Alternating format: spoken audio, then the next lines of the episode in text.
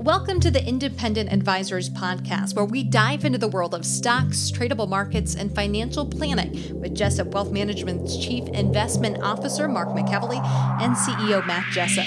You'll hear tips, tricks, and strategies to address your financial well being, and most importantly, conveyed in a way that everyone can understand. Here are your hosts, Mark and Matt. Hey everyone, welcome to the 70th episode of the Independent Advisors Podcast, where Matt Jessup and I, Mark McEvily, bring you everything you need to know from the past week in the world of financial markets and financial planning, and especially this week, the election. It's been a wild one. yeah, I think it's far from over. And who would have ever guessed that if we had a contested election or we didn't know who the president was the morning after the election, that markets would be up significantly two days in a row. Anybody? Just Anybody go- out there? Just goes to show you, at the end of the day, Congress is hung. Nothing's going to get done, Mm-hmm. per se. And the market loves predictability. Right. And that's just one of those things is that, you know, we always talk about risks are, you know, what I define as risk is things that we don't see, things we don't expect. And I think there's that comes true with risk to the upside as well because no one would have guessed that if, you know, we didn't know who the president was that markets would be, you know, on a tear for 2 days. Yeah. And um, I just think it's interesting to see how this is all playing out. But like you said, you know, for at least the next two years, nothing's going to get done because, you know, Democrats are going to control the House and Republicans, most likely, it looks like, are going to control the Senate. Yep. So, in terms of who the president is, in terms of getting things done, not much is going to get done, I feel like. No matter who wins. right. And the market has been uh, loving that the past couple days. Absolutely. So we'll get into this here in a little bit, but we will go through some performance numbers to start. And these numbers are as of the market close on November 5th, and the data is from Koyfin. S&P 500 index up 4.38% for the month of November and up 8.76% for the year.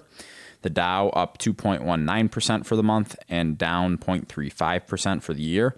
The Nasdaq up 8.98% for the month of November Wow. and up 32.52% for the year. Remember when everyone said tech stocks were dead? That yeah. was, that was they, funny. They topped out, I thought. what happened?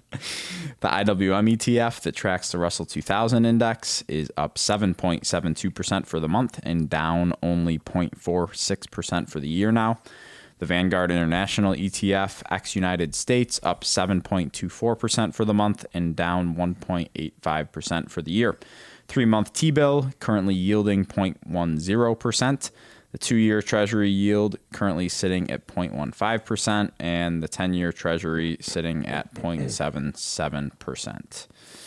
So last week was the worst single week since March. But like we talked about, what a turnaround it has been this week. Um, you know, a couple days before the election and after the election. Yeah.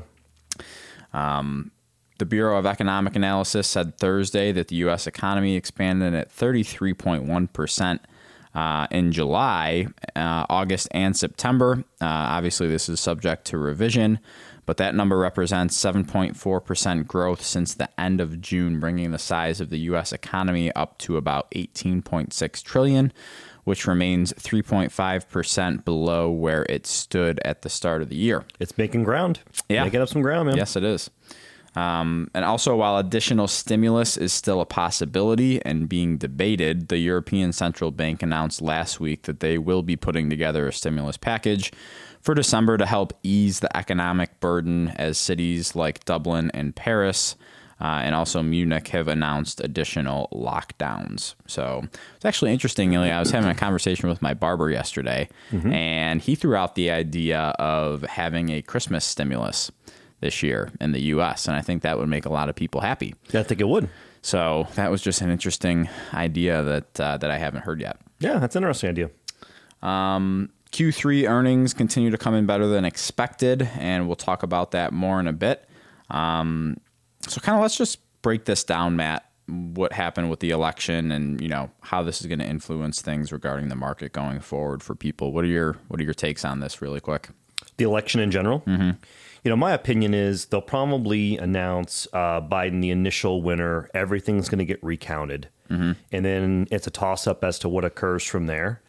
I would say statistically, uh, it wouldn't surprise me if Trump still ends up winning this through a recount. I don't, I don't know why I'm I'm leading that way, but uh, ultimately the market is telling me it really doesn't care Right. who the who the president is. Yeah. But I will say that the appearance now is going to take, you know, weeks, not days, to have the absolute final decision. Right. Exactly. And we need the market seems to not care Not about care.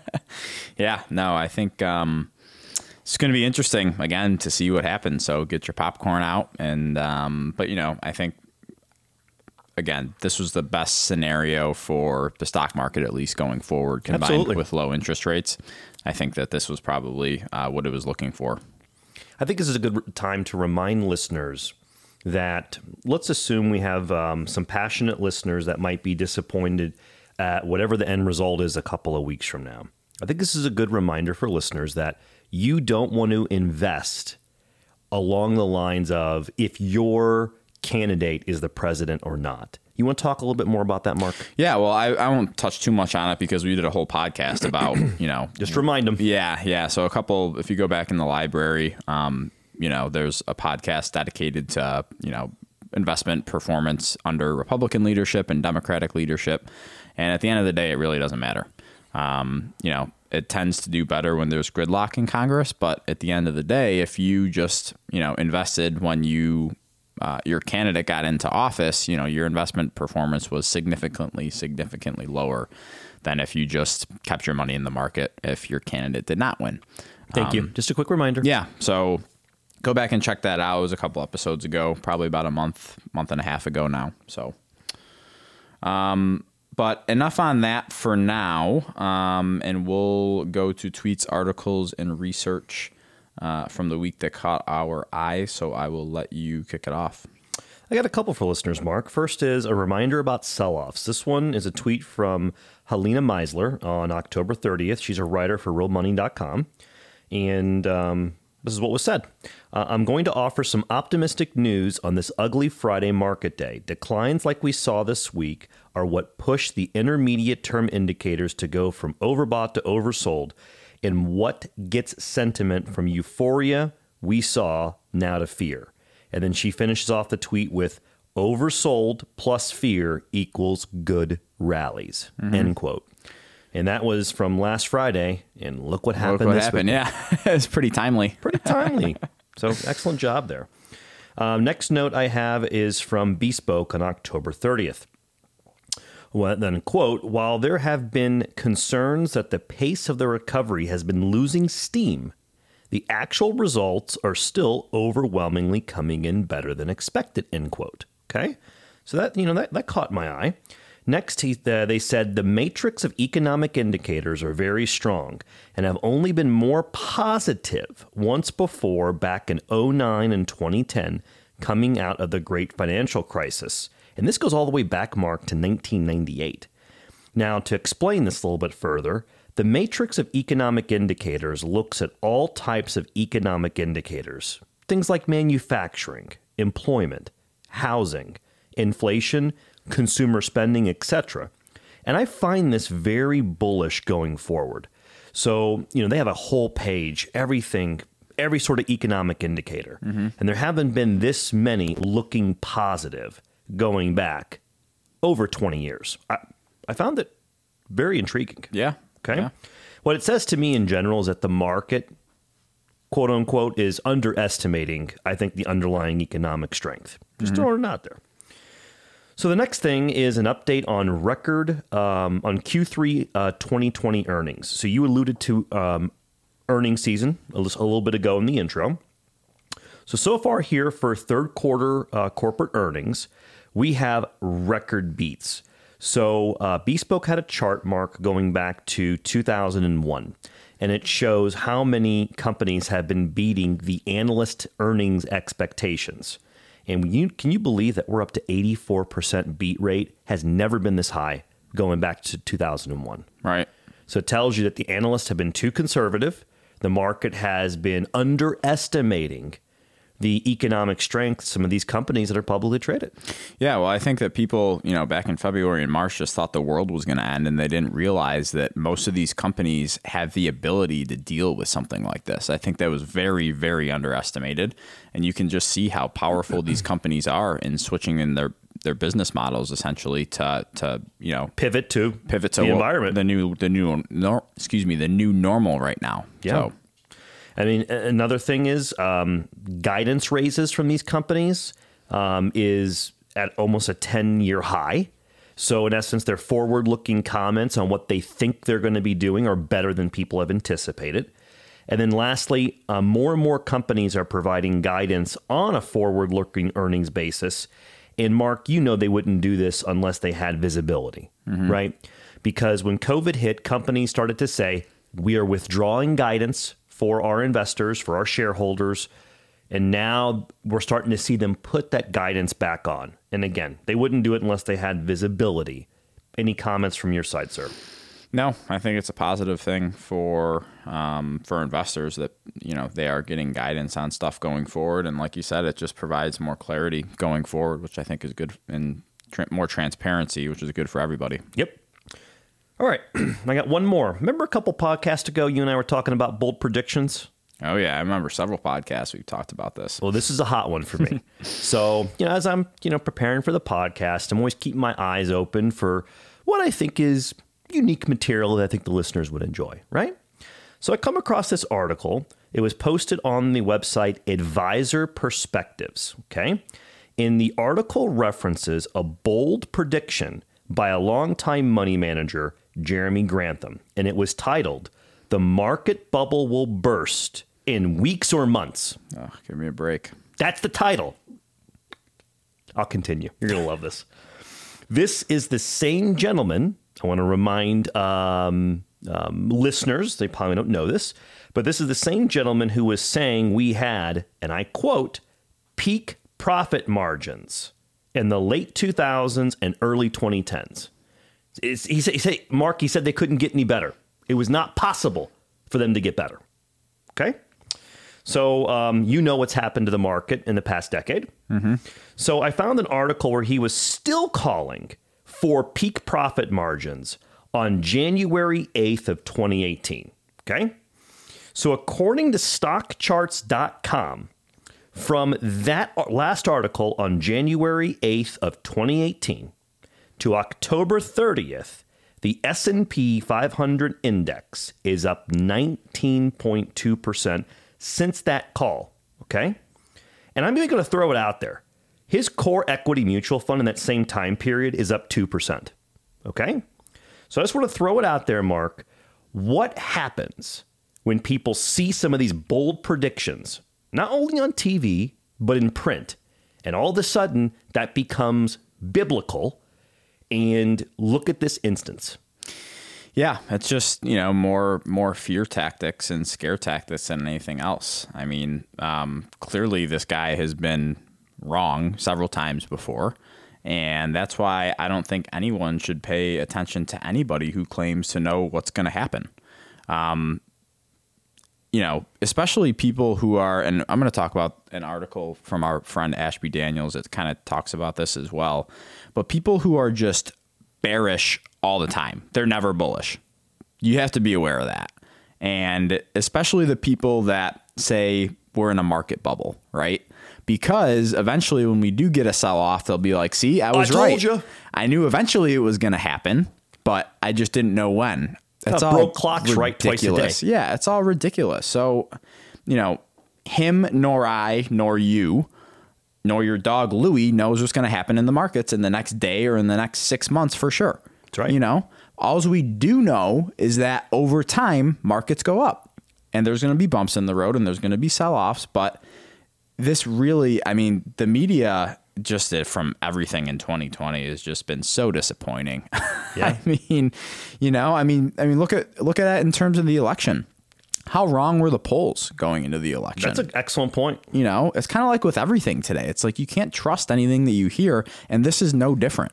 So when you see these these pundits on TV or these money managers, quote money managers saying that, you know, we're in a huge bubble and it's going to burst, it's like I'm really looking at it saying, who cares? I love it. I just want to bring it up to listeners because at the end of the day, they, they get inundated with these sensationalized headlines.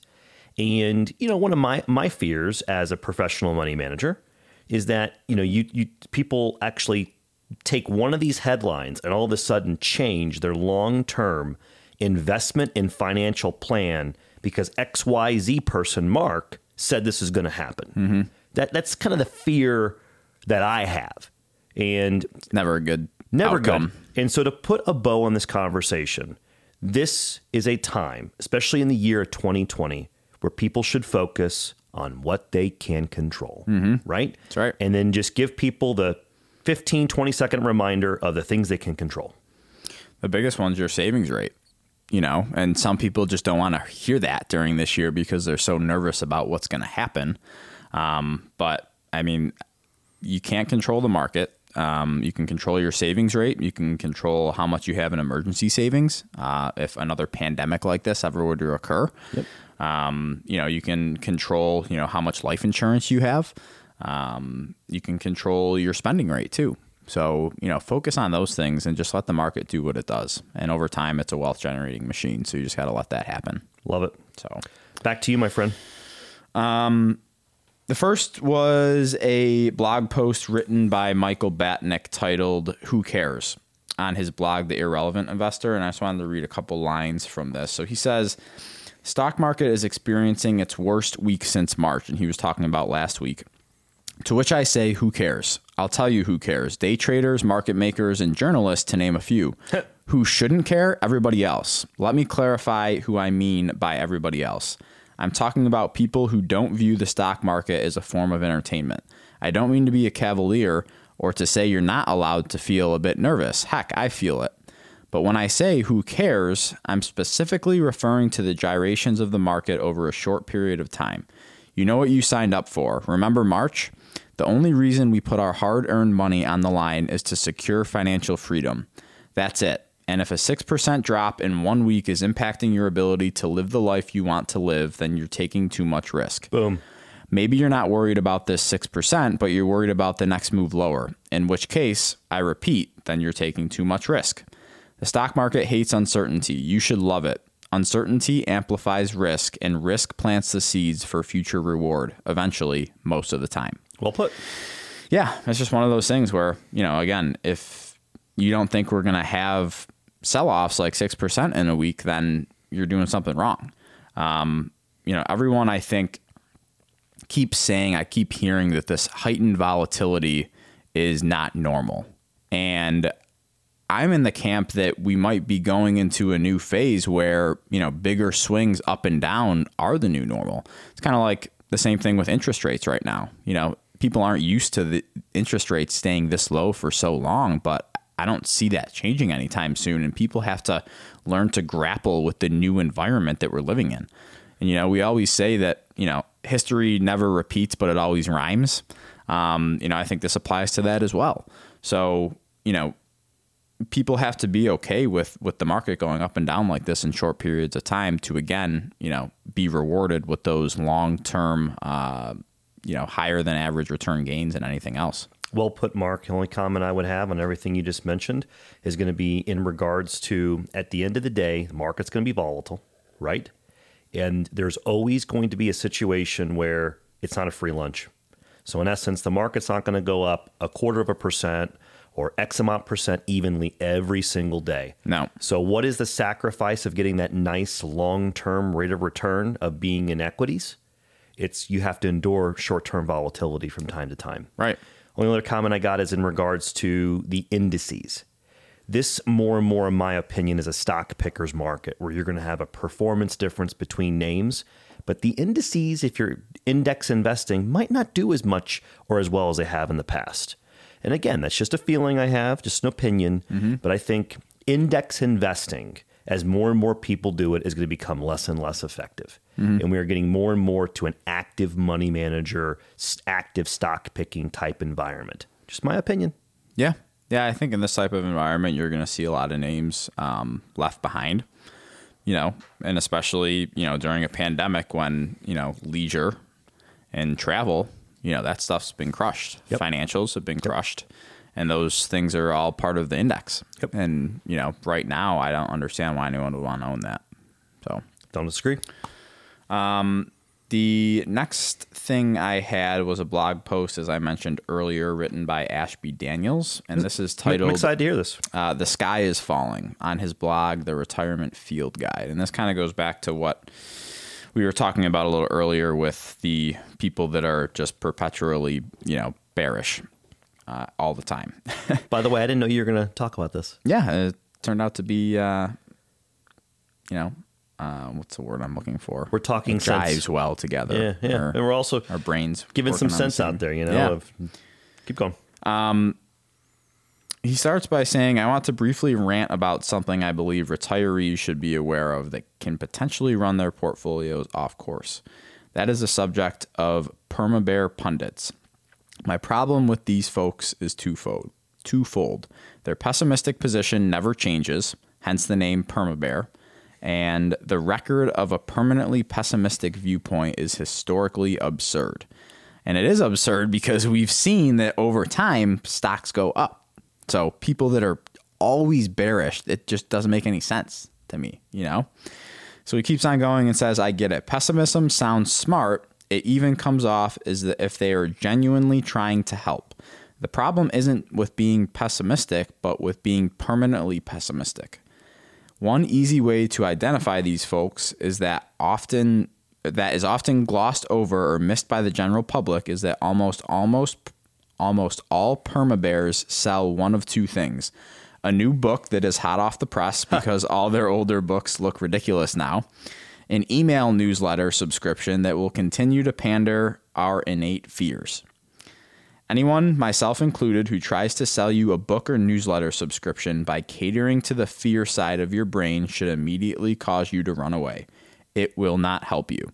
And I think I put, um, you know, people that push these uh, holy grail investment indicators too in this same camp run away if with that as well. Yep. Um, but again, if you see these people, and there's several out there, I won't name any names, that are just constantly, constantly so pessimistic. It's like, I don't understand how they even get subscribers to their newsletters anymore or how they get uh, airtime on media or how they how they just sit there and consistently say that the market is going to be in a free fall when they're wrong every single time. I know the credibility you think would be gone by now. I know. I just don't understand how that's still a thing that these people, you know, still have businesses off of being like this. I have no clue. So I just thought it was interesting. No, and I appreciate it- well It's just a with. good reminder for listeners at the end of the day, because again, it goes back to what I mentioned about, you know, five, ten minutes ago. One of my fears is that people have a solid financial plan in place, right? They're invested along properly with their goals and objectives and risk tolerances. And then they see one of these bold, outlandish predictions and they change everything because of that. And it's not like they're providing the exact track record of this money manager associated with that prediction. That's the fear that I have. right. Yeah. Right. Um, moving on to our final topic, which is the financial planning topic of the week. This comes from an article on Think Advisor titled 10 Tax Planning Steps to Take Before New Year's Eve. And this was published on October 21st. All right, here we go. I like this one. Yeah, so I'm not going to go through all of them, but I just picked out a couple that I liked. Um, we can kind of talk about this. All right. So, number one is take advantage of gifting to family. Everyone can make tax free annual exclusion gifts of up to $15,000, $30,000 for a married couple, to as many people as he or she desires without counting towards the taxpayer's lifetime exemption from estate and gift tax. One possible gift is a 529 plan for a child or grandchild. Special rules allow for the transfer of five times this amount, meaning a married couple could make one gift of 150,000 per beneficiary, but no additional gift for the next 4 years. Okay. All right. So, if people want to take advantage of gifting, I think now is the time to do it. Real quick, I don't want to extend the podcast too long, but I think the perception by public is, well, Mark, if I give more than fifteen thousand to one individual, I'm going to pay some tax right now, or they're going to pay some tax right now, and that's not exactly true. You want to explain what that what that what I'm talking about? Well, yeah, it's just I mean it's it's right here. I mean everyone can make a tax-free annual exclusion gifts up to 15,000 uh, to as many people as he or she desires. Yeah, I guess what I was insinuating is what if they wanted to give 50,000? I think the perception is once you go above 15, it's an immediate tax.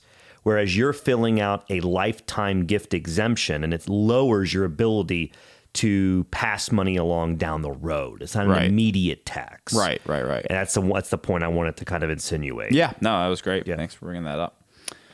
Um, number two was maximize pre-tax contributions to 401ks and HSAs. So this shouldn't be a surprise to many people, but pre-tax contributions to employer-sponsored 401k plans in 2020 are limited to $19,500 per individual with an additional $6,500 catch-up allowed for taxpayers over 50. Health savings accounts are available to taxpayers with high deductible health insurance plans and allow for contributions of pre tax dollars. Growth within the HSA is income tax free, as are withdrawals if used for qualifying healthcare expenses. Contributions in 2020 are limited to $3,550 for an individual or $7,100 for a family, and a catch up contribution of $1,000 for individuals over 55. And again, the one thing I want to point out about HSAs is the withdrawals are um, tax free if used for qualifying healthcare expenses. But if you're in retirement and you build up your HSA and you just take it out to help supplement living expenses, you, all you do is just pay ordinary income tax. There's no penalty associated with that. So it's almost, you know, a secondary, um, you know, pre-tax retirement vehicle. account. Yeah. Yeah, Yep. exactly. Uh, the next one is prepare for the unexpected with a liquidity plan. Having a solid cash flow plan for any unexpected cash needs, such as tax payments, medical or other family expenses, or even to pursue a lifestyle purchase, may be an important component of an overall wealth plan. Ask whether a cash offer for a costly item could proceed with disrupting the current investment portfolio. Using securities as collateral for a line of credit allows one to have access to liquidity without disrupting one's portfolio and potentially incurring capital gains. So that's one thing that you know not a lot of people know about. But if they have a significant amount of money in a taxable investment account, people can um, you know have a, a loan out against that so that they can keep their money invested. Um, so it kind of works like a, a home equity line of- of credit, but instead of the, the house being collateral, the securities in the account are the collateral. Um, now, I'm not recommending that people do this, but it is more and more attractive with where interest rates are right now. Yeah, no, I think it's a, it's a great reminder. Um, the next one is time charitable giving. So taxpayers who itemize can deduct 20 to 60% of adjusted gross income depending on the type of asset gifted and whether the gift is made to a public charity or private foundation, with the limit of up to 60% of AGI for cash gifts to public charities. For 2020 only, the CARES Act increased this limit to 100% of AGI for itemizers and also allowed a $300 above the line deduction for non itemizers. Be sure to time gifts appropriately so that they may be received and recorded by the charity by December 31st, keeping in mind that gifts of assets and other cash take more time for charities to process. Um, So I know a lot of people these days don't itemize anymore. So this doesn't apply to a lot of people just because the standard deduction is so high. Um, but for people that do decide to itemize, um, they do have that option. And the last thing I wanted to say was selecting the right assets to gift to charity. And I know we've or you've talked about this before, Matt, Yep. but gifting appreciated stock that has been held more than one year can benefit both the recipient, uh, charity, and the tax. A taxpayer making a gift of the stock receives a deduction for the fair market value of the shares at the date of the gift, but doesn't incur the capital gains tax that would apply if he or she first sold the stock and then donated it to the, donated the proceed. So, do you want to touch on this a little more? Yeah, I mean, the first comment I want to throw, out there is when we have clients that want to gift, you know, amounts to charity, let's say it gets above, say, a $1,000, I don't want them writing checks for that. I want them, you know, gifting highly appreciated assets. But, you know, the biggest benefit is at the end of the day, they could have hold, held this stock for, you know, 5, 10, 15, 20 years. And it's just so much more effective to do a direct donation of that highly appreciated asset, let the charity sell it with zero taxes. Mm-hmm. It's in essence you writing a check. Only difference is you're not paying taxes before you do it. Right, exactly. Um, and you know, obviously, if people are in the zero percent capital gains tax rate, then you can go ahead and sell sell stuff, and it won't matter. But for most people, it's not the case that we see. So um, it's kind of a win win for the charity and for you that you don't have to pay you know tax on that money. And a plug I want to throw out there is for our uh, paraplanner, Aaron Kramer. He assists clients with these types of strategies all the time. You know, the most effective way to, to gift money to charities. So, listeners, if you have any questions for Aaron regarding this topic, you can email him at Aaron, A A R O N, at jessupwealthmanagement.com. Yep. Um, well, that's all I had, Matt. Is there anything else you wanted to kind of discuss before we leave it here for this week? I do not, sir. Okay.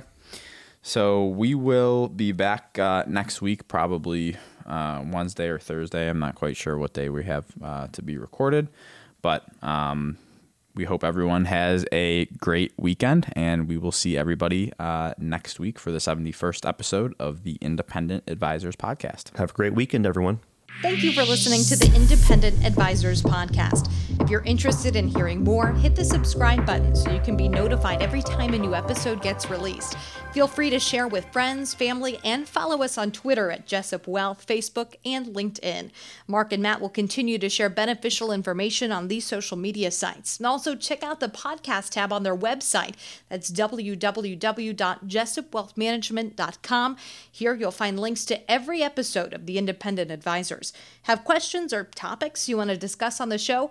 Message us on Twitter, LinkedIn, or send an email with the words questions and topics in the subject line to mark at jessupwealthmanagement.com and we'll talk about it right here on the podcast. Certain sections of this commentary may contain forward looking statements based on reasonable expectations, estimates, projections, and assumptions. Forward looking statements are not guarantees of future performance and involve certain risks and uncertainties which are difficult to predict. All indices are unmanaged and are not available for direct investment by the public. Past performance is not indicative of future results. This podcast is provided for general informational purposes only and does not constitute either tax, legal, or financial advice. Although we do go to great lengths to make sure our information is accurate and useful, we recommend you consult a tax preparer, professional tax advisor, financial advisor, or lawyer regarding your specific circumstances. Investing involves risk, including the loss of principal. No strategy can guarantee any objective or goal will be achieved. Advisory services offered through Commonwealth Financial Network, a registered investment advisor.